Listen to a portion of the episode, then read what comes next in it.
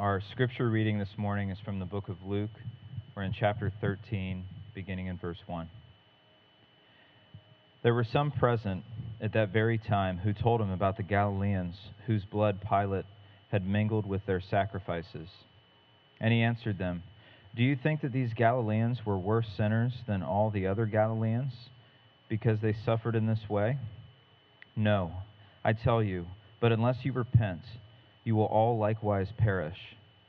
Or those 18 on whom the tower in Siloam fell and killed them?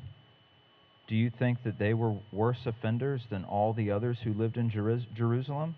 No, I tell you, but unless you repent, you will all likewise perish.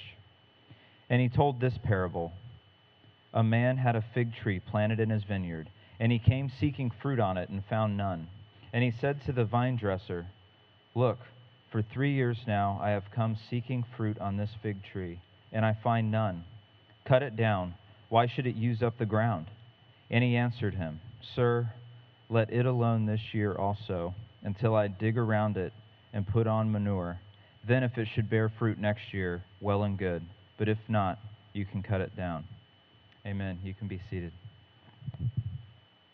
Amen. Well, let me read this again. Luke uh, 13, we read often repeat scripture uh, just so that we can continue to be familiar with it and know uh, the fullness of everything that's here for us. So, starting in verse 1, there were some present at that very time who told him about the Galileans whose blood Pilate had mingled with their sacrifices. And he answered them, Do you think that these Galileans were worse sinners than the other Galileans because they suffered in this way? No, I tell you. But unless you repent, you will all likewise perish.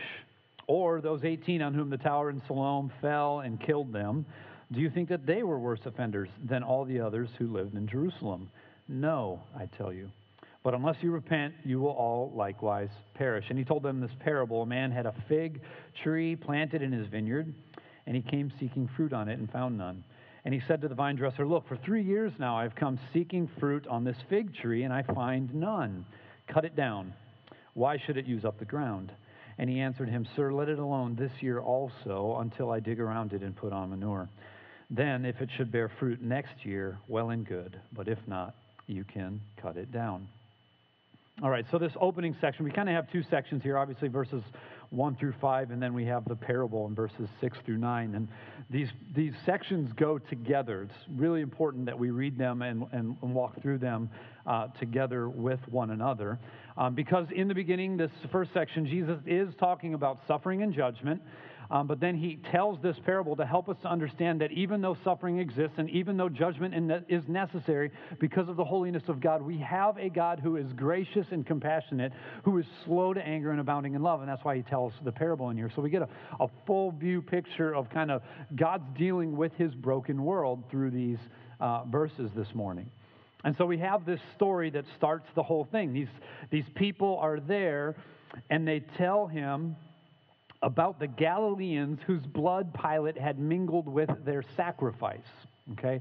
This is a unique situation. This is a, a place where, where Luke's writing brings us something that nobody else brings us. Okay? Because nowhere else in all of the New Testament does anybody talk about Pilate mingling Galilean blood with sacrifice.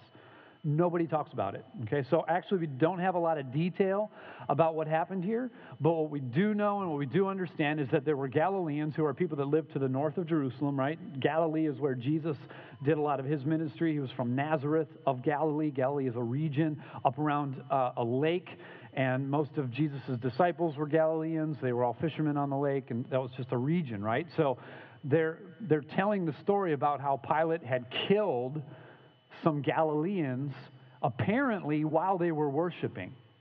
Okay? He mingled their blood with their sacrifice. Okay, so during a worship service, this happened yesterday. During a worship service, evil, corrupt, selfish, wicked man came and killed people because of their worship. Okay? I don't know if you saw that in the news yesterday at a synagogue that 11 people died. I think five or six or seven more were injured because an evil, wicked, hideous human being came and killed them because of their worship. Okay? And so they tell Jesus this story, expecting Jesus to give them the answer that most of their religion has given them to this point. The answer they expect for Jesus or from Jesus is something to the effect of, yeah, they deserved it. Okay? That's, that's kind of what they were expecting to hear from Jesus. Okay? The reason that we know this is because there are other places in the New Testament, in particular in the Gospels, that show us some of the expectation that suffering is attached to personal sin, that when you do bad, bad things happen to you. And so that therefore, if bad things happen to these Galileans, then they must have been bad. Okay, turn with me to John 9. We see a situation where this uh, predisposition, this idea about sin and suffering, is made obvious through the disciples and the question they ask of Jesus. Okay, so in John 9, we see Jesus pass by a blind man, John 9, 1 and 2. As he passed by, he saw a, man blind from birth. Okay? And verse 2 the disciples asked Jesus, Rabbi, who sinned? Who sinned, this man or his parents, that he was born blind? The cultural and religious presupposition of the disciples' day was if this man is on the ground, a blind beggar, then somebody had sinned to put him there. So they wanted to know from Jesus was it his sin? Is this punishment for his sin? Is his physical ailment punishment for his sin? Is the fact that he was born this way punishment for his parents' sin? Which one is it, Jesus? Why is the punishment fallen on this man? And Jesus answers in verse 3 Nope. Jesus doesn't give the disciples the neat and tidy little answer that they even hoped for. He doesn't say, Yeah, it was the parents. This physical defect that this man suffers from fell on him because his parents sinned. You're right. He doesn't. He says, Nope. And he adds a little extra. He says, The reason this man is born blind is so that God could be glorified. And then he heals the man. Right? In that situation, that's what that man was blind for, was for the glorification of God through his healing. And so Jesus is clear to the disciples sin didn't cause, personal, individual sin did not cause the blindness of that man. Okay? And then he says the same thing in our passage. He says, what, the whole thing went down with Pilate. Do you, do you think that's because the Galileans, the ones that died, were worse than the other Galileans? And Jesus says, I tell you, no. I tell you, no. Jesus vehemently stands against the presupposition of a culture and a religion that says if something bad happens, there must be somebody and their personal sin involved in it. And Jesus says no. And then he repeats it, right? Like anytime there's repetition from Jesus or anywhere in Scripture, it is a reinforcing of the same point. Jesus says, just in case you guys missed it, in case my nope wasn't big enough, I'm going to tell you another story. And he actually brings up 18 people on whom the tower in Siloam fell. Okay? Again, we don't know a lot about this. Luke's the only one that gives us this information. The Luke unique content is helpful for us because we get another perspective, another viewpoint, another scenario. But apparently, a tower fell over and 18 people died. Okay? And Jesus brings to them the same pre- uh, presupposition. He brings to them the idea that the ones who died in there were worse. He says, Is that the case? Did the ones who die, who died in the tower, were they worse than everybody else in Jerusalem? And again, Jesus says, No. Okay? So he's reinforcing this reality that suffering in these situations is not a judgment for personal sin. Okay? Now we need to understand broadly that that suffering is talked about in a lot of different ways in different situations all over the scriptures. Okay? And the sufferings that Jesus is talking about here, the suffering of the Galileans whose blood was mixed with uh, their sacrifice by Pilate, and then also uh, the folks in Jerusalem who died when the tower fell on them, these are sufferings that are not sufferings due to personal sin. But sometimes we do suffer for our personal sin okay? As a category, we would call that just suffering, right? We would call that just suffering. When your foolishness leads you to dumb decisions, okay? Sometimes you will bear repercussions for those dumb decisions, the sinful decisions. That suffering that you bring on your own life because of your own sinful decisions is just suffering. That's what happens in the world, right? A simple illustration is that you speed and you get a ticket and you suffer however many hundreds of dollars for the ticket that you have to pay, right? That's suffering for a wrongdoing that you did, right? Sometimes we put our lives in scenarios and situations where, where we're going to physically reap uh, the penalty of what we do with our sinful decisions, right? The world is broken, yes, but we are broken too, and often our own personal brokenness, our own sin, will lead us into just suffering. But there's also unjust suffering in the world. That is suffering that is not deserved because of your personal sin. Okay? It isn't a repayment because of your personal sin. It is often the result of somebody else's sin. It's unjust suffering, like this situation with Pilate. The reason the Galileans suffered in this scenario is because of Pilate's sin. Okay? The reason the people yesterday in the synagogue and the family members and the community that were affected by that, the reason that they are suffering is because of the unjust sin of another being visited upon them. They didn't deserve it, Jesus says, right? It is an unjust suffering. We also see in the situation with the tower in Siloam, that was a freak accident, right? And we are not uh, unaccustomed to death through freak accidents, right? This is suffering that we see in the scriptures.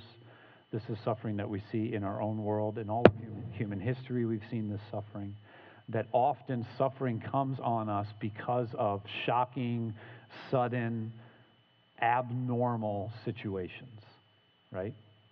Like normal sickness and normal death, we understand, and we're going to suffer those things but abnormal death, an abnormal ending of a culture's life or people in a culture's life, like that, that is an abnormal situation. And Jesus says that is not due to their individual sin, right? For us, this would be akin to saying any kind of natural disaster is due to some kind of region's bad sin, which some really, really foolish, should stop talking type people on Christian television have said things like that. Um, and it's, it's hideous. Okay, it's it's just, you know, for like the panhandle finally got what they deserved.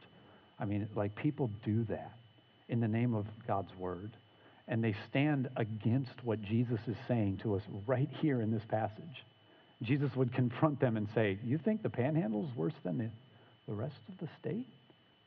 I tell you, no, is what Jesus would say. Okay, so anytime you hear that junk Make sure you tell the people that are close to you that that guy's an idiot or those people are stupid and they don't believe they don't agree with Jesus and then take them to Luke 13 and show them the truth.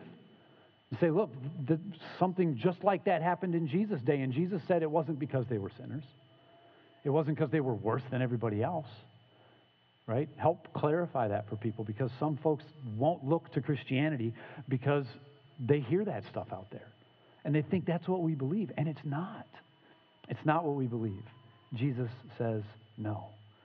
So, in these cases, Jesus is very clearly saying that suffering isn't what's bringing these situations, or that sin is not what's bringing these situations. Now, we need to understand that broadly, sin, the brokenness of the world, the cosmic rebellion of God's created people, has put in place a, a fractured and, and disjointed universe uh, that sin was never God's glorious idea for the world, but it was our idea.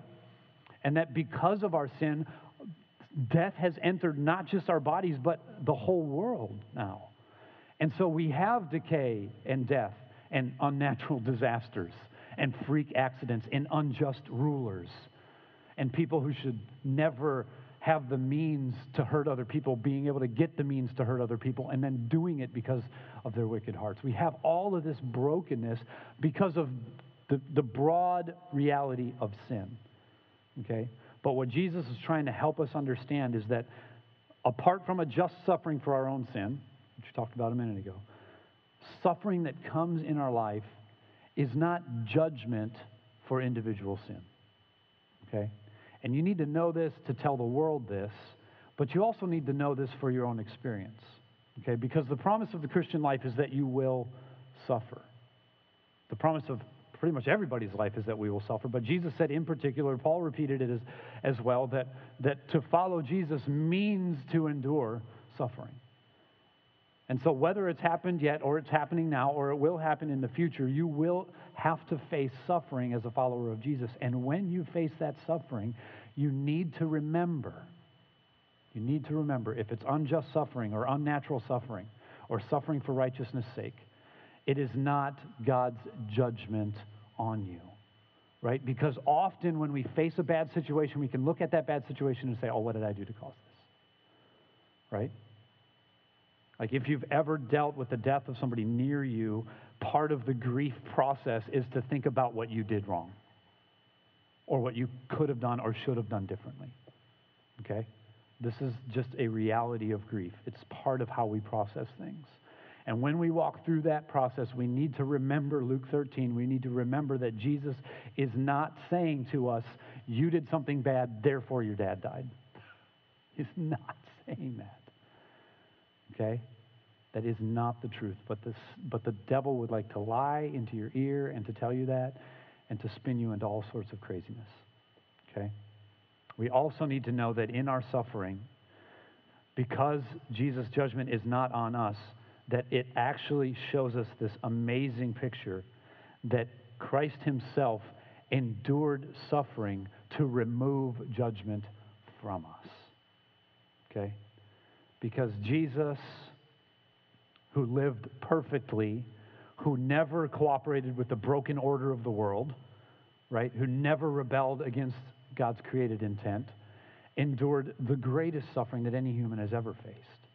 And so the righteous one faced the wrath of God so that me, the unrighteous one, might be spared his judgment right? If you're a follower of Jesus, no matter how much you suffer or where you suffer or when you suffer, you need to remember your judgment is in the past, it's on the cross of Jesus Christ.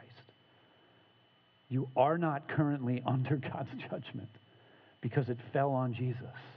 You have nothing to fear. You have nothing. You don't even have to fear decay. You don't even have to fear how God will I end up passing away. You don't even have to fear being persecuted. Or like these Galileans being killed because of your religious practices. You don't, you don't have to fear these things because fear is connected to judgment, John says.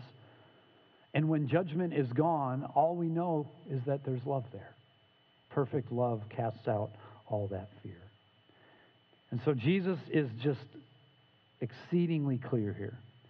With the repeated story, he helps the clarity come so strongly that the suffering of these situations, the unjust suffering and the abnormal suffering, were not because these people were worse people than other people.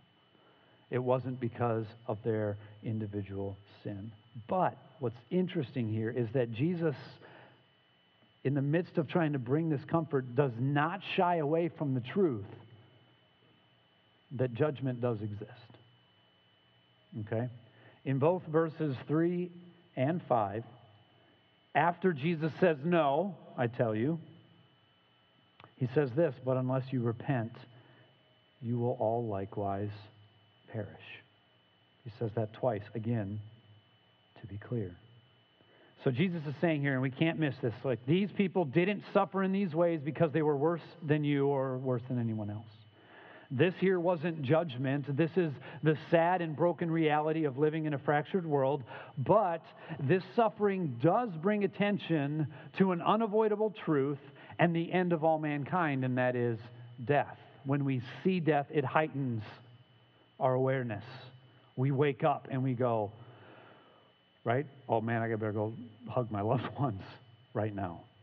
That's what you do after a funeral or a memorial or when you see the tragedy on the news, That's your response. Often people get up and speak after those types of situations and tell you, go love your family. You don't know how much time you have left, right? When we see suffering in the world, especially large scale suffering where a lot of people die at once, it raises this awareness and we suddenly are like, oh, yeah, that's right. I'm not immortal.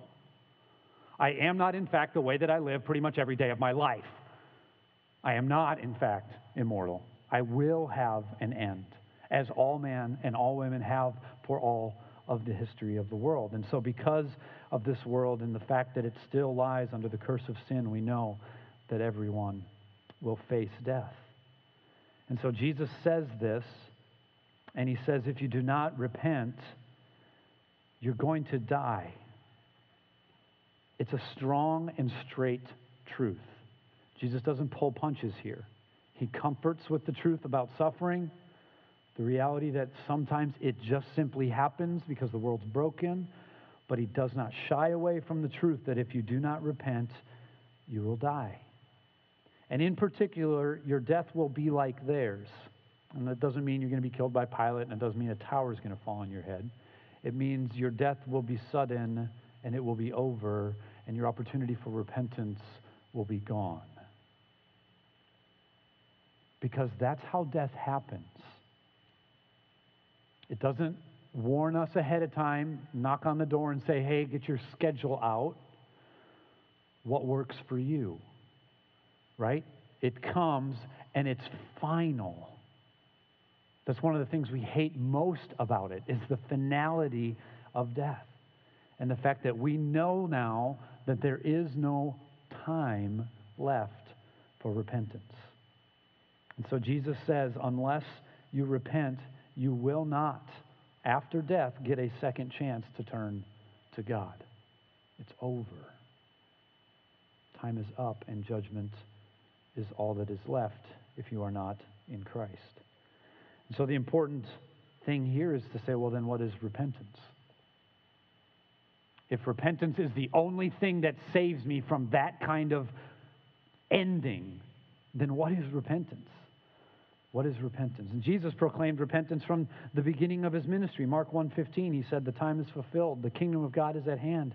He said, "Repent and believe in the gospel."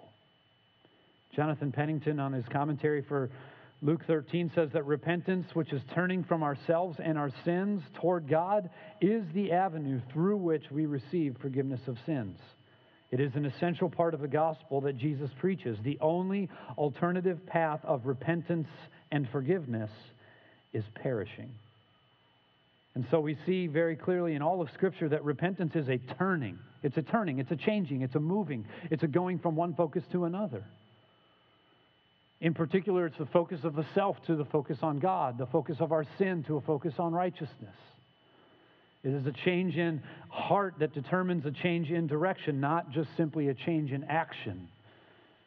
And we see that the calling to repentance is repeatedly put forward by Jesus in the Gospels, and again by Peter when he preaches in the beginning of Acts, and again and again and again by Paul throughout the book of Acts and the other places where he preaches.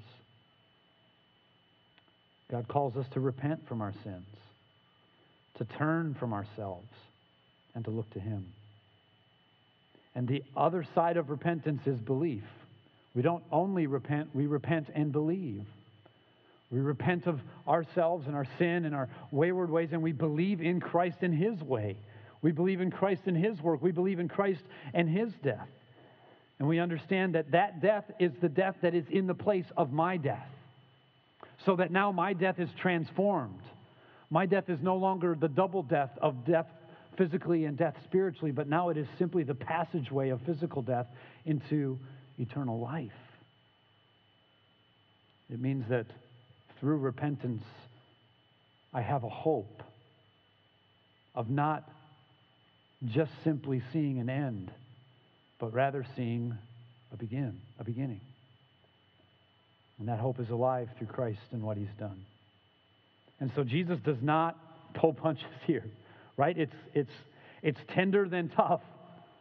Understand what suffering means, but understand that God is just.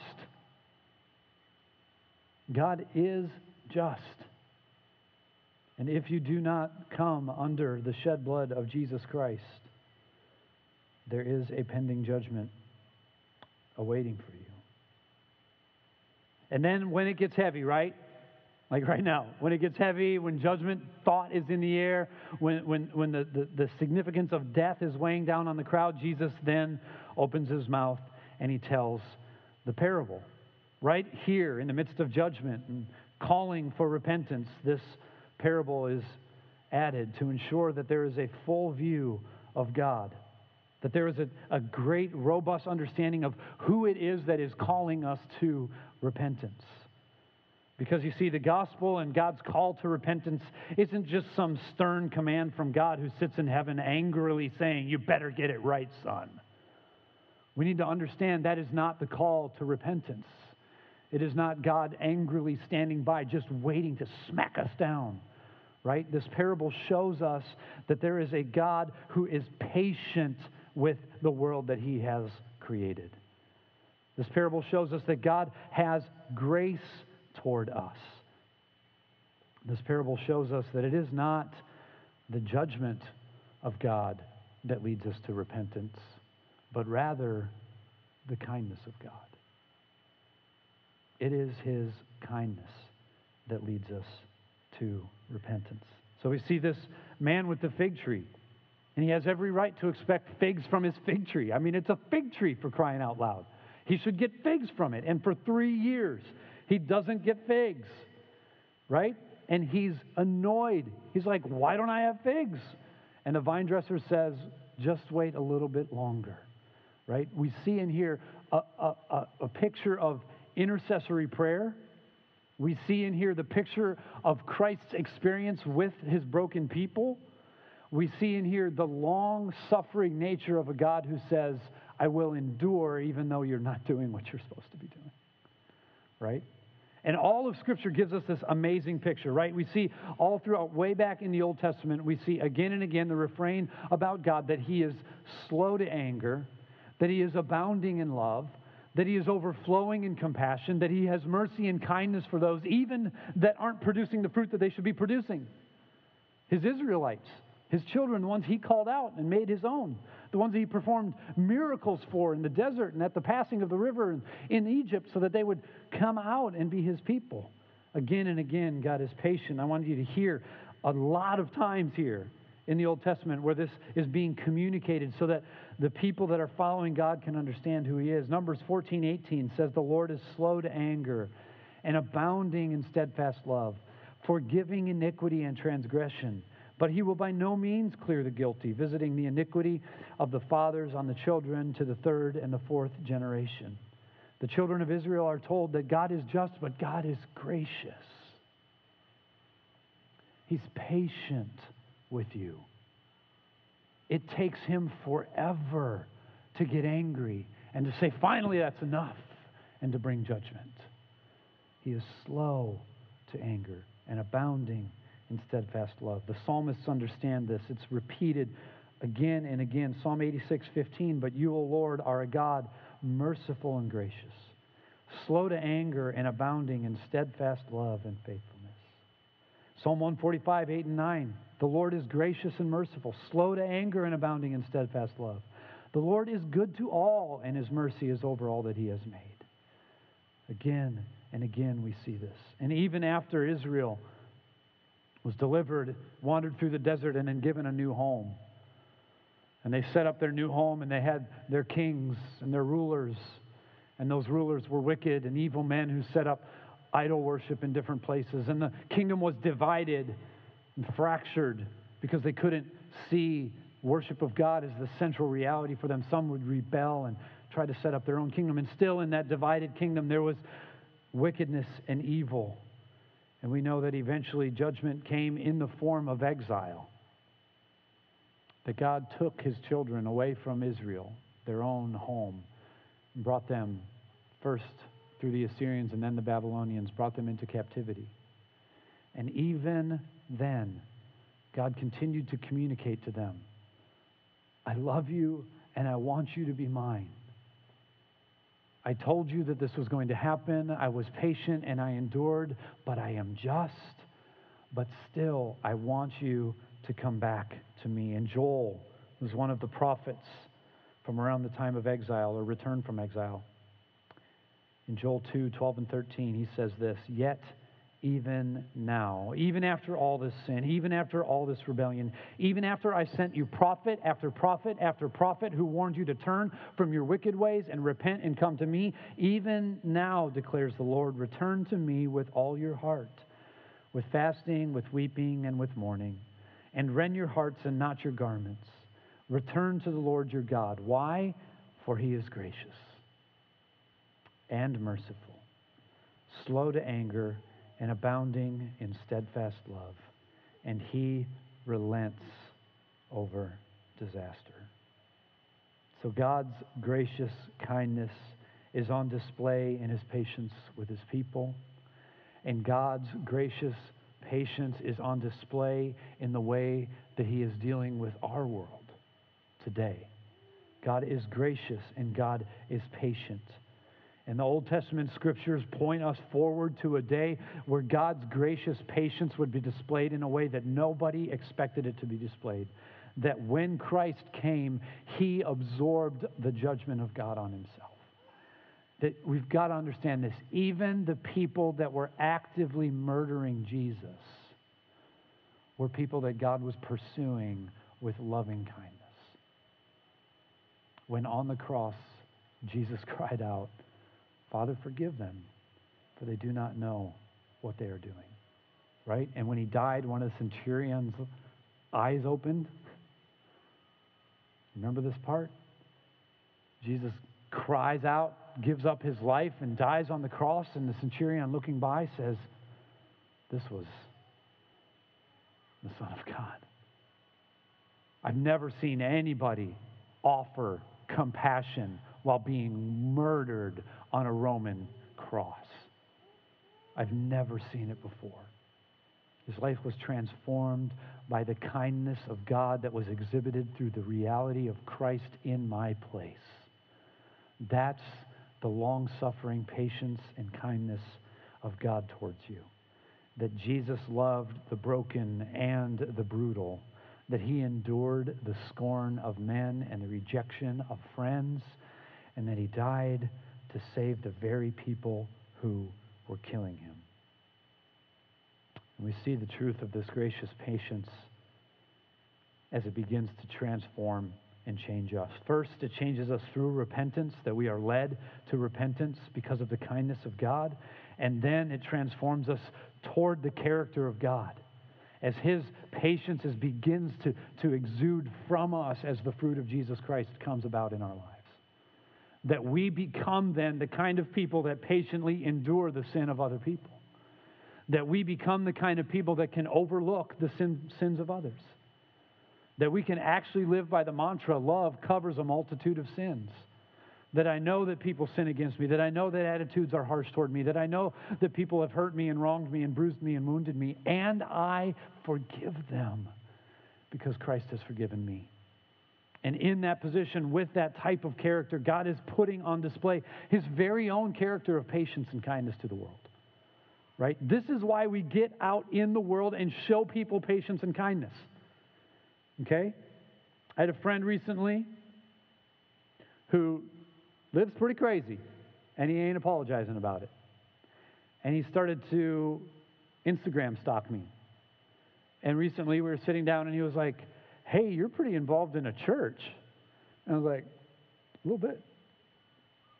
Kind of? Yeah.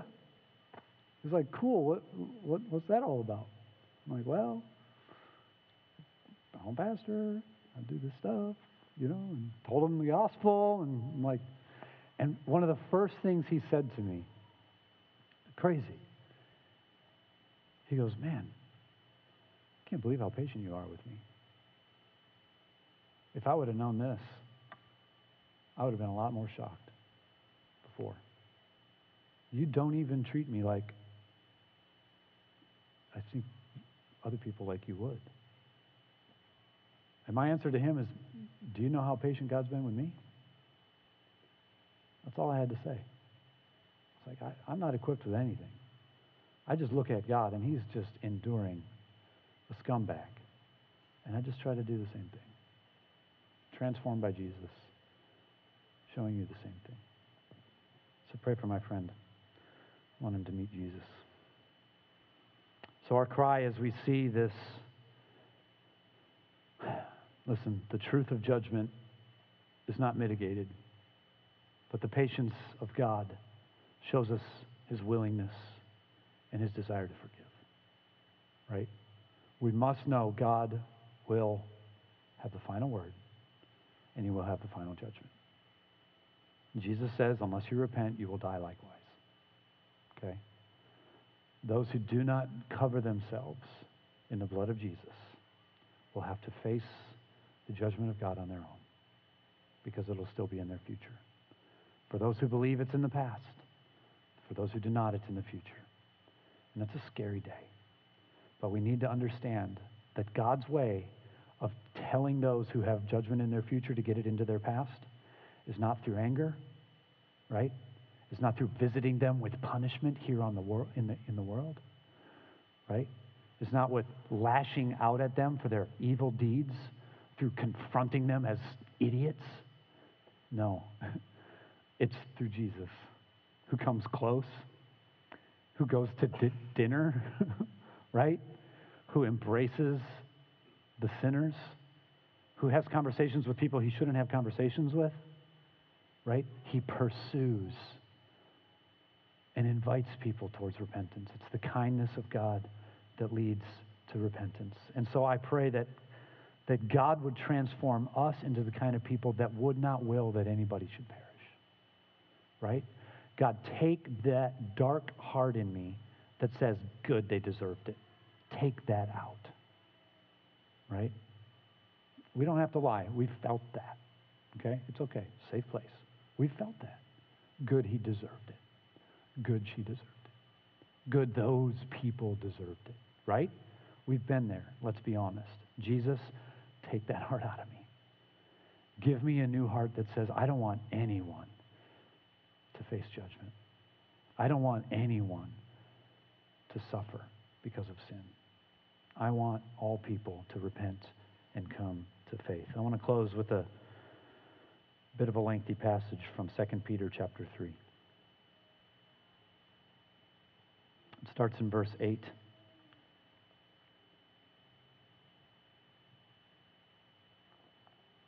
You may have heard it before. Peter says this, but do not overlook this one fact, beloved. That with the Lord, one day is as a thousand years, and a thousand years as one day. The Lord is not slow to fulfill his promise, as some count slowness, but is patient toward you, not wishing that any should perish, but that all should reach repentance. Talk about the kindness of God. But, verse 10, the day of the Lord will come like a thief, and then the heavens will pass away with a roar, and the heavenly bodies will be burned up and dissolved, and the earth and the works that are done on it will be exposed. Since all these things are thus to be dissolved, what sort of people ought you to be in lives of holiness and godliness, waiting for and hastening the coming of the day of God, because of which the heavens will be set on fire and dissolved, and the heavenly bodies will melt as they burn? But according to his promise, we are waiting for new heavens and a new earth in which righteousness dwells. Therefore, beloved, since you are waiting for these, be diligent to be found by him without spot or blemish and at peace. And count the patience of our Lord as salvation. And skipping to verse 18, grow in the grace and knowledge of our Lord and Savior Jesus Christ. To him be the glory, both now and to the day of eternity. Amen. Let's pray. God, we are thankful for the kindness and the mercy and the compassion that you have shown us. We understand when we see our sin rightly that we actually do deserve ju- judgment. that our darkened hearts, that our foolish minds, that our rebellious deeds, that our selfish ambition, that our dismissal of others to prioritize ourselves, that our greed and our lust and our gossip and our racism, God, these things deserve judgment, but you haven't given them. You've given us mercy. Oh, that we would truly see the kindness of our God in the coming of Jesus. That we would understand his patient endurance with us so that we might be people who patiently endure the lies and the sins and the messes of others. Teach us compassion. Lead us toward tenderheartedness. Help us not to divide the world into us and them, creating enemies everywhere and being happy when they have troubles. God, make us like you, who has looked down on the world that is full of rebels and enemies and has said, I don't want any of them to die. I want them all to believe and to be forgiven. God, would you transform our hearts to be like that? That we could look at suffering and judgment in the right light, and that we would walk with you in kindness, understanding your kindness to us knows no bounds. We thank you for this. In Christ's name we pray. Amen.